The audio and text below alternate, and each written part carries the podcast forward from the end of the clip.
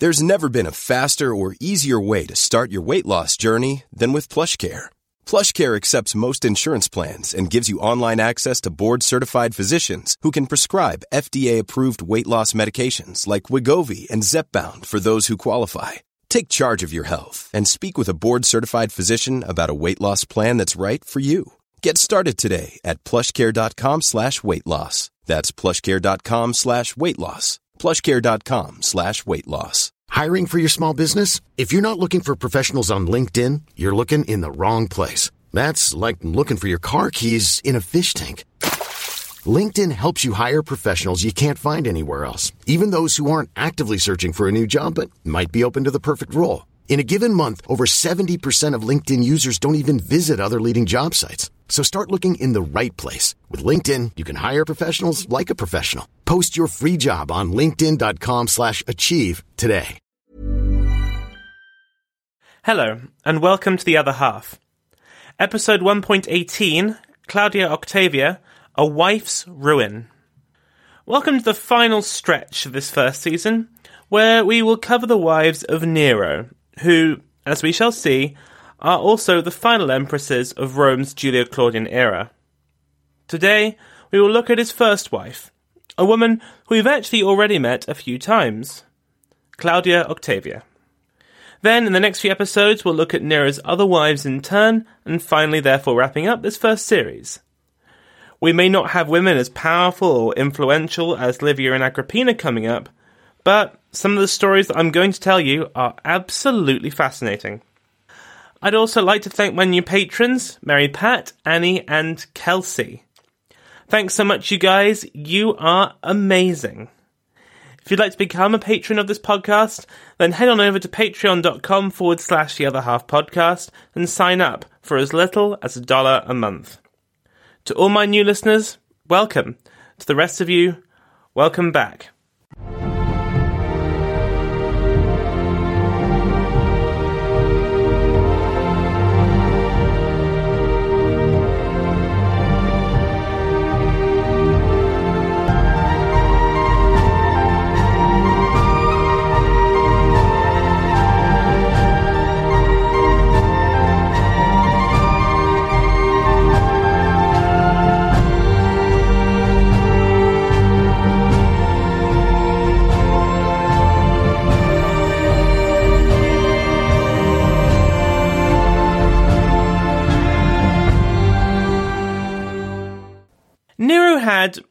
Well, let's just say a very complicated relationship with the women in his life.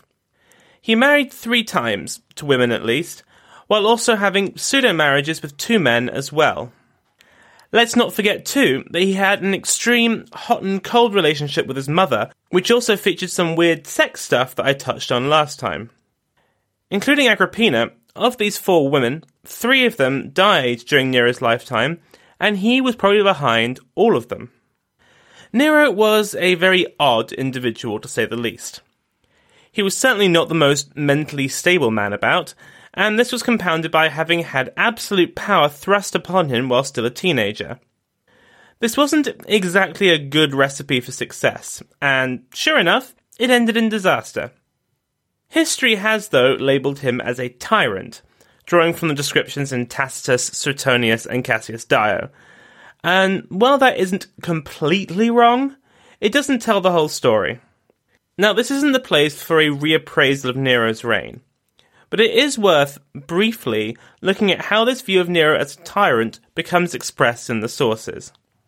Ancient historians, not entirely unlike their modern counterparts, like to add narrative arcs and structures to their works, fitting their subjects into recognizable stereotypes. Therefore, viewing Nero as they did as a wrong'un, they wanted to fashion him into a character that their audience could truly hate. They weren't likely inventing things out of nothing that would be too easily exposed. Instead, they were exaggerating known traits and faults and inventing bits to fill in the gaps. We saw this happen with Caligula, he certainly was an unstable and cruel emperor, but some of the stories of his murderous brutality were definitely exaggerated. With Nero, our ancient historians chose to throw a different kind of classic evil trope at him. that of an oversexed, feminized man. It started, of course, with the view of him as being a mummy's boy with an Oedipus complex, and we'll see it further develop over the next two episodes. But I wanted to mention it now, just so that you're aware of why he's being portrayed in the way that he will be.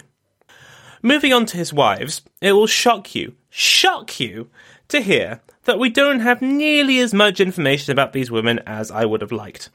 And this is likely a big reason behind the fact that there is barely any modern scholarship about any of them. In terms of influence, none of them get close to Livia or Agrippina, nor even really to Messalina. But they are no less interesting for that. So let's get stuck in, starting with Claudia Octavia.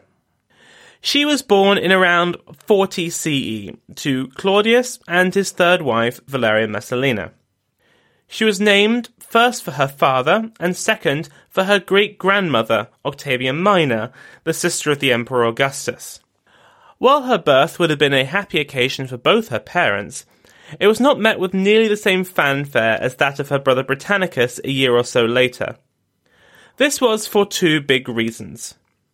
The first was that he was a man, and therefore better able, in Roman eyes, to advance the family name. And second, because in between their births, their father had unexpectedly become Emperor of Rome. This accident of assassination completely changed the course of Octavia's life. When she had been born, she was merely the third daughter of the eccentric and handicapped uncle of a young emperor, who seemed set to dominate Rome and her empire for decades. She, assuming she survived the cutthroat and debauched Caligulan court, could have looked forward to a decent marriage, given her family background, and would have likely become a footnote in history. But, as soon as her father donned the purple, she suddenly became a pawn in the new emperor's political and dynastic game. This quickly became apparent when, while still only an infant, Octavia was betrothed to Lucius Silanus. This was a major part of Claudius's plans for the succession. He'd come to the throne after a coup had toppled and murdered his nephew, and he was well aware of the low opinion that most of Roman society had of him. It was imperative for the safety of the dynasty that he ensured that, should anything happen to him, the rule of the empire would remain in the family, so that civil war might be averted. He had a son, of course, but a baby could not rule an empire, and there was no guarantee that he would even survive to rule. He needed backups. And so he married off not only Octavia, but also her half sister Antonia as well, to prominent Romans. These men would therefore be in a position to father new grandchildren for Claudius and possibly act as guardians as well. Now, we've met Lucius Silanus before, but here's a quick recap. Lucius Junius Silanus Torquatus, to give him his full name, was born in 26 CE, making him 14 years older than his prospective bride. As you can tell from that name, he was from the Silani branch of the Junii family, one of Rome's oldest dynasties. Indeed, it could trace its tree all the way back to a nephew of the last Roman king, who later became one of the Republic's first consuls. His most illustrious ancestor in recent memory was his grandmother, Julia Minor, the granddaughter of Augustus' daughter Julia, and his best mate, Marcus Agrippa. Being a member of the extended Julio Claudian family, as well as being descended from such illustrious ancestors, he was an obvious choice for Claudius to be his son in law, and he ensured that the young man had quite the career while his daughter grew up. In 41, he was made prefect of the city of Rome, a classic post to give to a promising young nobleman, and then, in 43, he accompanied the emperor on his invasion of Britannia, along with another one of Claudius's sons-in-law. Unfortunately, the sources don't go into any detail about Lucius Silanus's actual involvement in the British campaign, but we do know that he made sure that he shared in the glory and the spoils. It was he that was given the honour of announcing of the conquest of Britain to the people of Rome, and was also gifted triumphal regalia, a huge honour in the triumph held to celebrate Claudius's great victory. In addition, he also had great gladiatorial games thrown in his honour, and was permitted to distribute money to the people on the emperor's behalf. Another important raising of his profile. He was also admitted to a couple of important priesthoods and was made quaestor in 48, a few years earlier than was typical for a man of his age. Now, I'm aware that so far all I've done is given a profile of Octavia's husband without talking about her much at all. But the issue is, I haven't been able to find anything about her around this time. None of the sources give a damn, and I'm yet to find a modern historian who's gone to the trouble of doing some serious digging on her story. Therefore, we're left with having to make some very broad assumptions. She would have grown up in the palace, with all the comfort and luxury that that would entail. Her education would likely have been typical of Roman noble girls of the age, and would have probably been fairly sheltered, kept away from the repression of the Messalina era Claudian court. One imagines that she spent some time with her betrothed husband while growing up, as it was important that they develop a bond. But nothing, of course, could happen physically until she came of age. Other than that, we've got nothing, so we must go back to her betrothed. In 49, at the age of 22, Lucius Silanus found himself in an incredibly enviable position. He was probably Rome's most promising young man, and in just a few short years, he would officially marry Claudius's daughter, and maybe even father the next emperor. But it was not to be, as his whole career, and indeed life, would all come crashing down very quickly after the death of Messalina and accession to the emperorship of our old friend Agrippina. We talked about this in episode 1.14, as it was a great example of Agrippina using her noble contacts to bring down a political rival. To recap, she had her attack dog Vitellius do some digging into Lucius Silanus's past, and he managed to dredge out a rumour of some sort of illicit relationship between him and his sister. Possibly incestuous, maybe just inappropriate. Either way, it was enough to ruin his reputation and have Claudius annul the betrothal. Then, if you remember, she and Claudius agreed that the best thing for the dynasty would be for their two children from previous marriages, Nero and Octavia, to be betrothed to each other.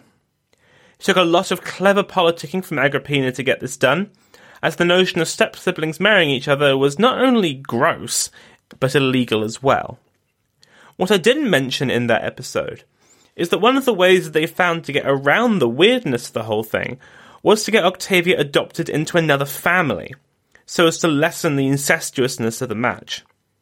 The sources are, though, not so good as to tell us which family that would be. That would be making things far too easy for future historians.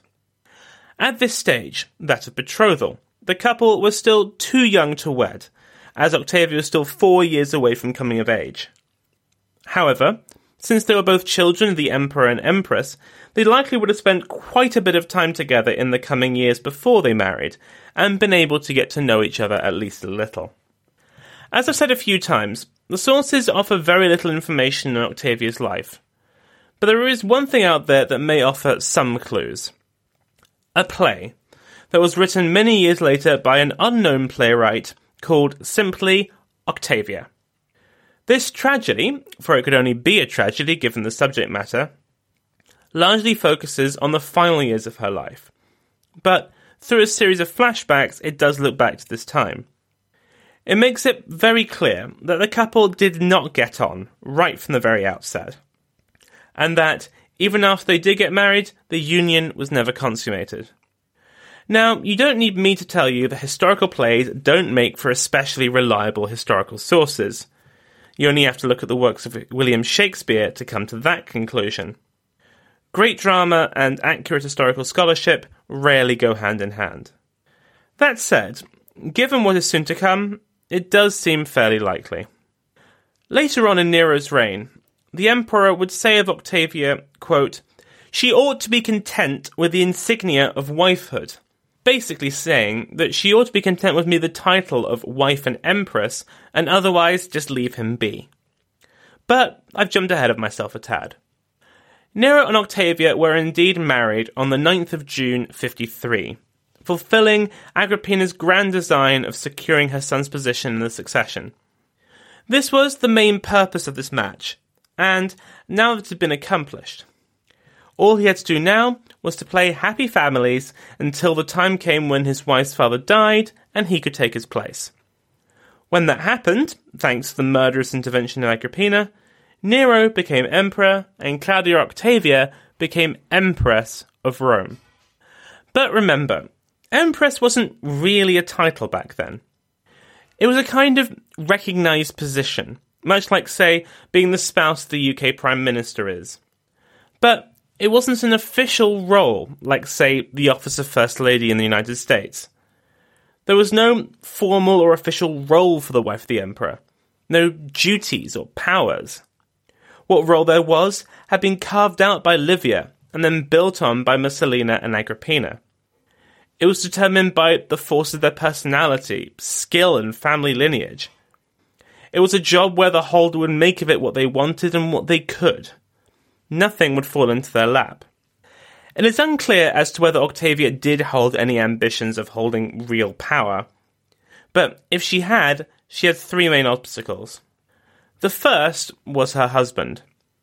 If we look at the three Roman empresses to this point who held any real power, Livia, Messalina, and Agrippina, and I guess maybe at a pinch you could include Caesonia as well. It is clear that central to their success was the strong bond that they shared with their husband.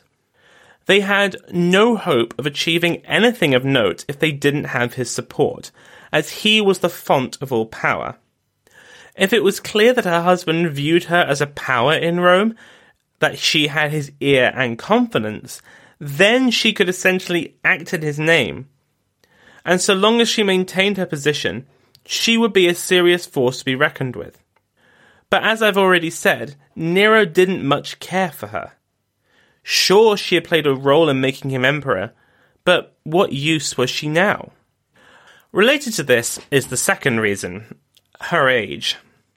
She had become Empress of Rome at the age of just 14, younger than any of her powerful predecessors. She had no time to build up a power base, to make a name for herself. Yes, her father had been Emperor of Rome, but in the eyes of her contemporaries, she was tainted by the actions of her mother, who had turned out to be a murderous, whorish, bigamist traitor. Now she was an orphan, stuck adrift in a court surrounded by big, powerful personalities, and frankly, she never stood a chance of keeping up. And that brings us to the final reason Agrippina. I've said it many times, there was only room for one powerful woman in ancient Rome. And that vacancy was very much taken up by the emperor's mother, who, in this first stage of Nero's reign, was absolutely top dog. And what hope did Octavia have, with all those disadvantages that I've just mentioned, of usurping Agrippina's position?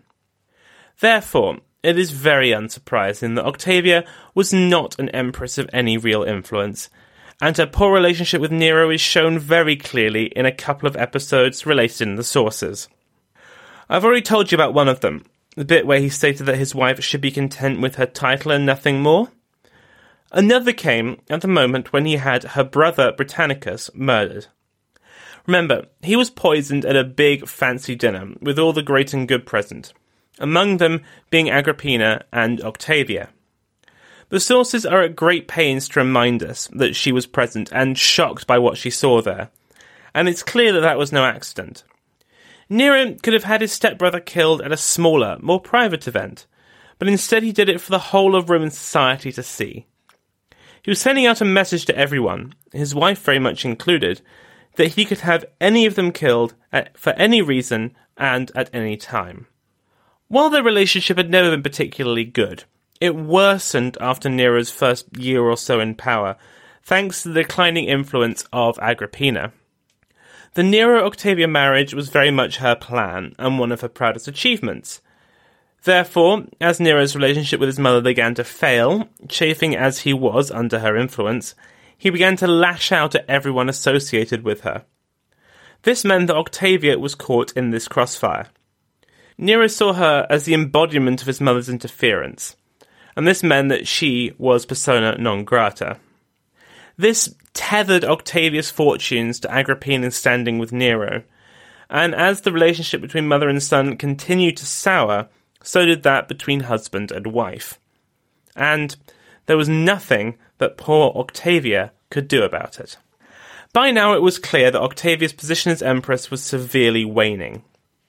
Tacitus states that, quote, For whether from some whim of fate or because the illicit is stronger than the licit, he abhorred his wife Octavia, in spite of her high descent and proved honour.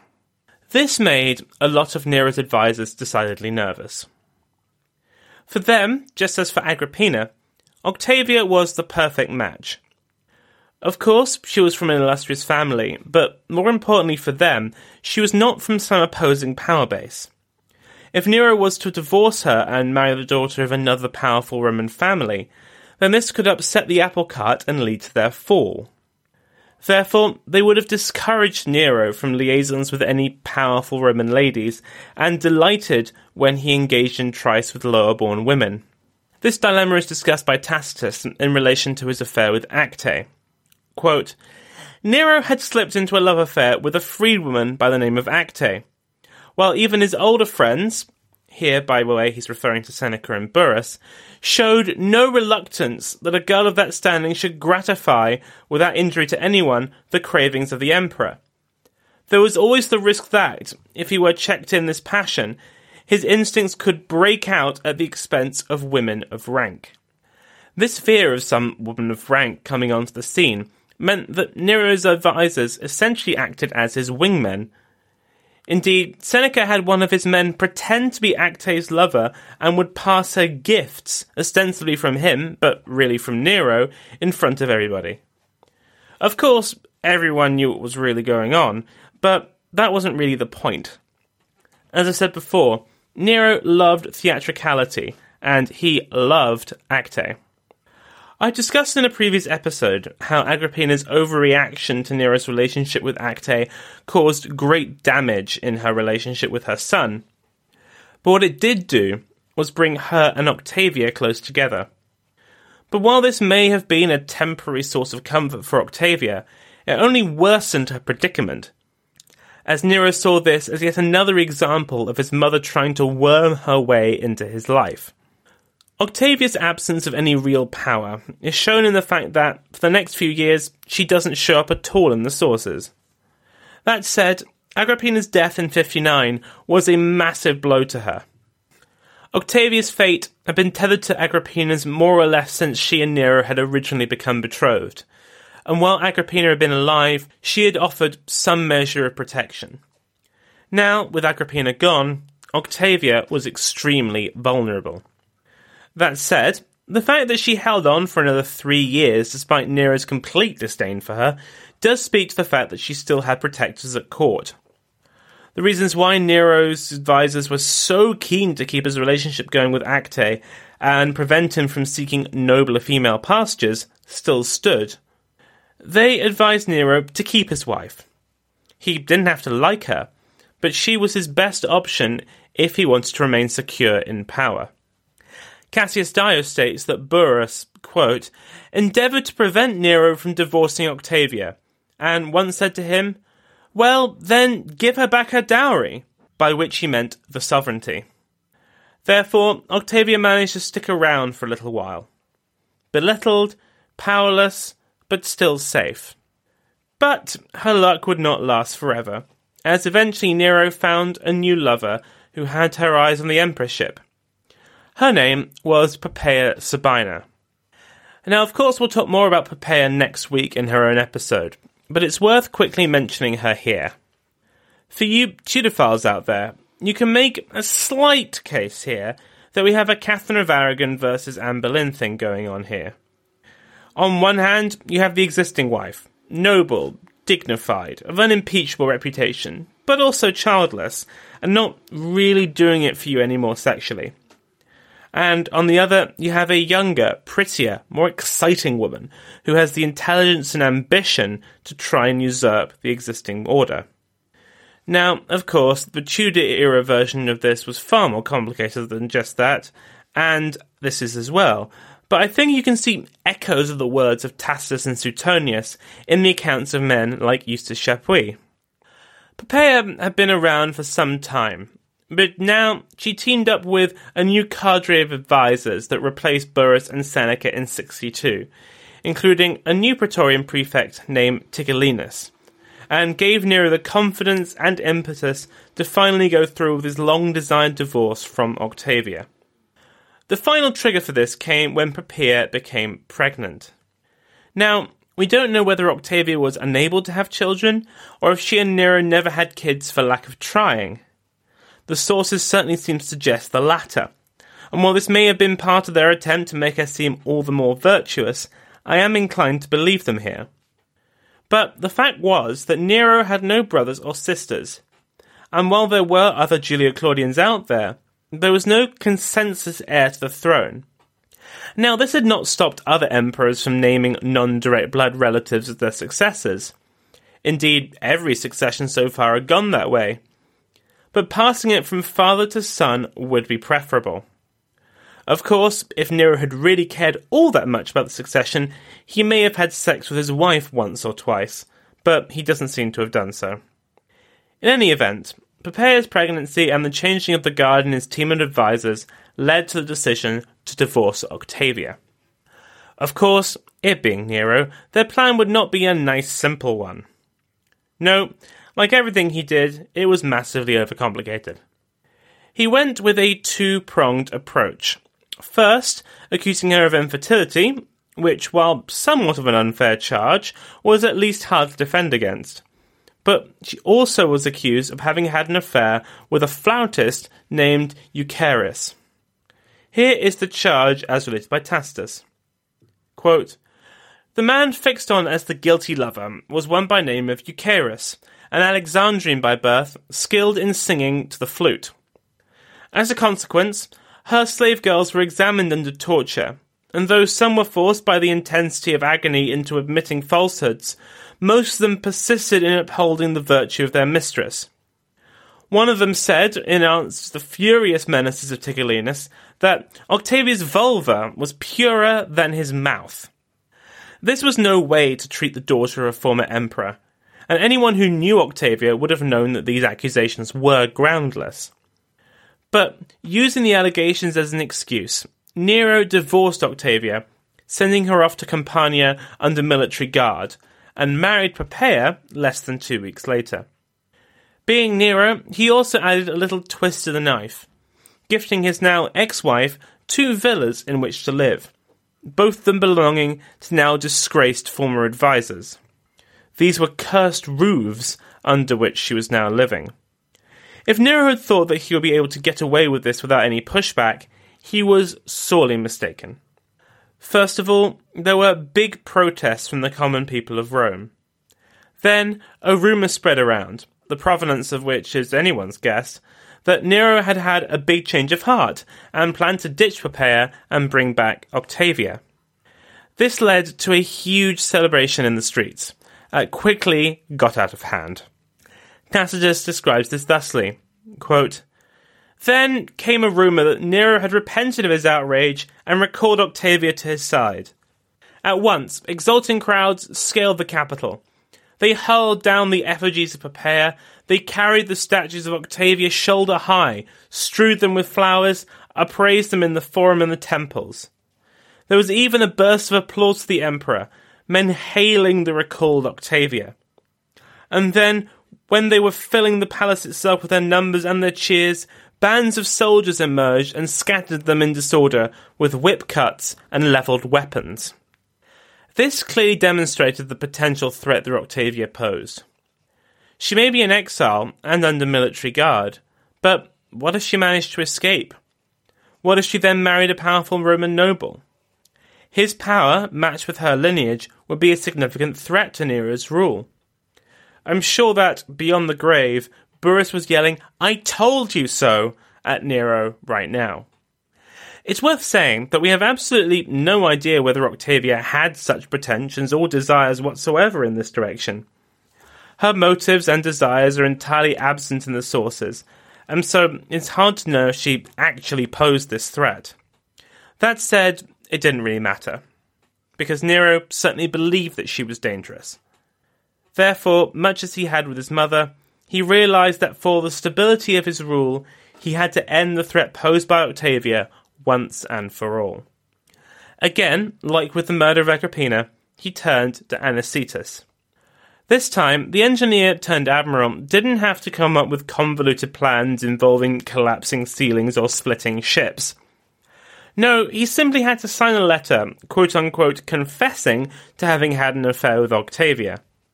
The problem, as Nero saw it, was that his accusations of Octavia having had an affair with a slave musician had not been believed, because no one thought that she would have stooped so low as to have slept with someone so low born. Therefore, accusing her of sleeping with someone higher up in society and having the quote unquote evidence to prove it should do the trick. Tacitus has Nero saying that Anicetus had, quote, come to the rescue of the prince's life against a plotting mother. Close at hand was a chance of winning no less gratitude by ridding him of a malignant wife. No violence or weapons were needed, only let him confess to an intrigue with Octavia. As a reward, Anicetus was granted a comfortable retirement in Sardinia. But it was bought with Octavia's blood. She was taken from a previously fairly comfortable house arrest in Campania to a tiny island off the mainland. The same one, indeed, that Agrippina Major, Nero's grandmother, had been sent to by Tiberius. There, far away from any friendly gaze, she was executed. Tacitus describes her death in gruesome and quite possibly imagined detail. Quick content warning if you're a bit squeamish, you may wish to skip ahead the next 20 seconds or so. Quote, she was tied fast with cords, and the veins were opened in each limb. Then, as the blood, arrested by terror, ebbed too slowly, she was suffocated in the bath heated to an extreme temperature. As further and more hideous cruelty, the head was amputated and carried to Rome. It's worth reminding you that Tacitus was absolutely no friend of Nero's, and so the cruelty of this execution is probably exaggerated. That said, the bit about the opening of the veins does seem to be correct, as Nero wanted to put out the story that she had committed suicide. He didn't want the stain of being a wife murderer to fall upon him. If that was his plan, though, he rather undermined it by calling a day of celebration when news came back to Rome of Octavia's death. He told the people that the empire had been delivered of a traitor. Great offerings were made to the gods to mark this wondrous day, and the Senate was forced to vote a day of thanksgiving. Statues of Octavia would have been pulled down or defaced in an attempt to remove her from the public consciousness. What a farce. Tacitus sums up Octavia's very sad life thusly Quote, For Octavia, from the first, her wedding day had been her funeral, brought as she was into a house where she had nothing but scenes of mourning. Her father and, an instant afterwards, her brother having been snatched from her by poison.